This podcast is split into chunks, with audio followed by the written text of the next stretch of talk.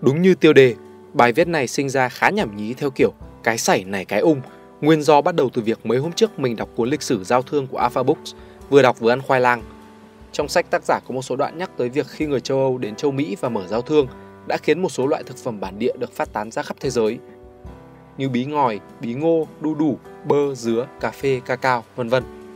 Mình nhìn vào củ khoai lang đang ăn và thắc mắc là khoai lang có nằm trong số các loại cây nhập khẩu đó không và lịch sử của loại cây này ở nước ta như thế nào, nên mình quyết định tự tìm hiểu một chút. Đầu tiên, định nghĩa cơ bản. Khoai lang là loài thực vật có danh pháp khoa học là Batatas.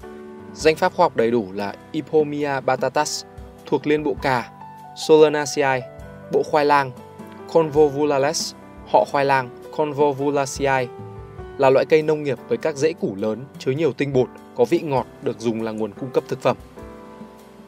Nguồn gốc Trong bộ bách khoa The Cambridge History of Food, nhóm tác giả đưa ra thông tin là cây khoai lang yams sweet potato có nguồn gốc ở châu Mỹ, nhưng từ thời kỳ tiền Columbus trước năm 1492 đã xuất hiện tại các vùng thuộc châu Đại Dương như Đa đảo, Polynesia, Micronesia, Malaysia. Đến thời kỳ hậu Columbus, cây khoai lang được phát tán rộng rãi ra các khu vực khác nhau trên thế giới. Cụ thể hơn về nguồn gốc cây khoai lang từ châu Mỹ, các chứng tích khảo cổ đã cho thấy cây khoai lang xuất hiện ít nhất 8.000 năm trước công nguyên và xuất hiện với tư cách cây trồng được thuần hóa ít nhất 2.000 năm trước công nguyên ở Nam Mỹ. Phát tán Quá trình khoai lang phát tán ra phạm vi toàn cầu chia làm hai mốc như đã nói ở trên là tiền và hậu Columbus. Lưu ý nói tiền và hậu Columbus ở đây là đề cập tới mốc khi người châu Âu lần đầu xuất hiện tại các khu vực có khả năng phát tán các giống cây trồng từ châu Mỹ, chứ không phải nói tới mốc cố định là trước và sau năm 1492. Thời kỳ tiền Columbus Tại vùng đa đảo Polynesia, chứng tích về lịch sử ngôn ngữ học cho thấy cư dân thời kỳ tiền đa đảo đã dùng một cụm từ cổ là Kumala để gọi khoai lang. Kết hợp giữa những chứng tích lịch sử ngôn ngữ học với khảo cổ học, một số tác giả đưa ra thông tin về dấu vết của cây khoai lang ở quần đảo Marquesas vào khoảng những năm 300. Trong khi đó, ở hai quần đảo Tonga và Samoa thì dấu vết xuất hiện lâu hơn trong khoảng 1.100 năm đến 1.000 năm trước công nguyên. Như vậy, thời kỳ tiền Columbus, cây khoai lang từ quê hương châu Mỹ phát tán chủ yếu tới các đảo thuộc Trung Thái Bình Dương và châu Đại Dương như Hawaii, Phục Sinh hay quần đảo Caroline ở Micronesia. Hậu Columbus với sự gia tăng của thương mại và giao lưu quốc tế, khoai lang xuất hiện nhanh và phát tán rộng hơn. Tại châu Âu, sau những chuyến thám hiểm của mình, Christopher Columbus và Gonzalo Fernandez de Oviedo đã giới thiệu giống khoai lang với người châu Âu. Ban đầu dưới ảnh hưởng của ngôn ngữ Tây Ban Nha, Bồ Đào Nha, chúng được gọi bằng tên batata và patata. Tại Trung Quốc, có nhiều giả thuyết về sự du nhập của cây khoai lang. Đầu tiên là giống khoai lang do các thương gia Trung Quốc mua từ đảo Luzhu, Philippines, sau đó đến tỉnh Phúc Kiến, được Tổng đốc tỉnh Phúc Kiến cho nhân giống để chống nạn đói vào năm 1594 Giả thuyết thứ hai là giống khoai lang đã theo các cảng biển phía đông nam của Trương Châu mà du nhập vào, nhưng thời gian cụ thể chưa rõ. Cuối cùng, có thể giống khoai lang đã có mặt tại Trung Hoa trước năm 1594.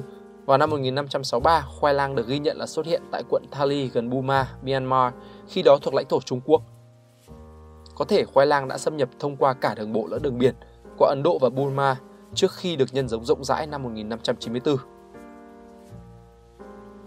cây khoai lang ở Việt Nam.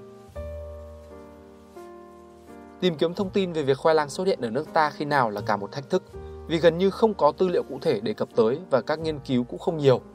Chúng tôi đã tiến hành khảo cứu sâu hơn trên các sử liệu gốc của Việt Nam, lấy mốc là từ thời điểm thế kỷ thứ 16 trở về trước, có được các kết quả như sau. Trong tập thơ nôm quốc âm thi tập của Nguyễn Trãi soạn sau khi về hưu trí ở Côn Sơn năm 1438, ở bài Mạn thuật số 1 có câu ngày tháng kê khoai những sản hằng.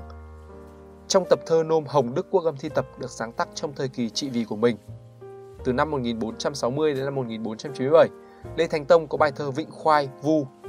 Nảy nảy khoai chỉn giống lành, vun trồng đã cậy có xanh xanh, cha con đã trồng đoàn dù tán, chó chắt càng nhiều nhựa vốt nanh, khảm kể dụng nương danh trưởng giả, bữa ăn chuông vạc lộc công khanh, nẻo ra thì phá lấy ngôi trước, một đám nhà ta ai dám tranh.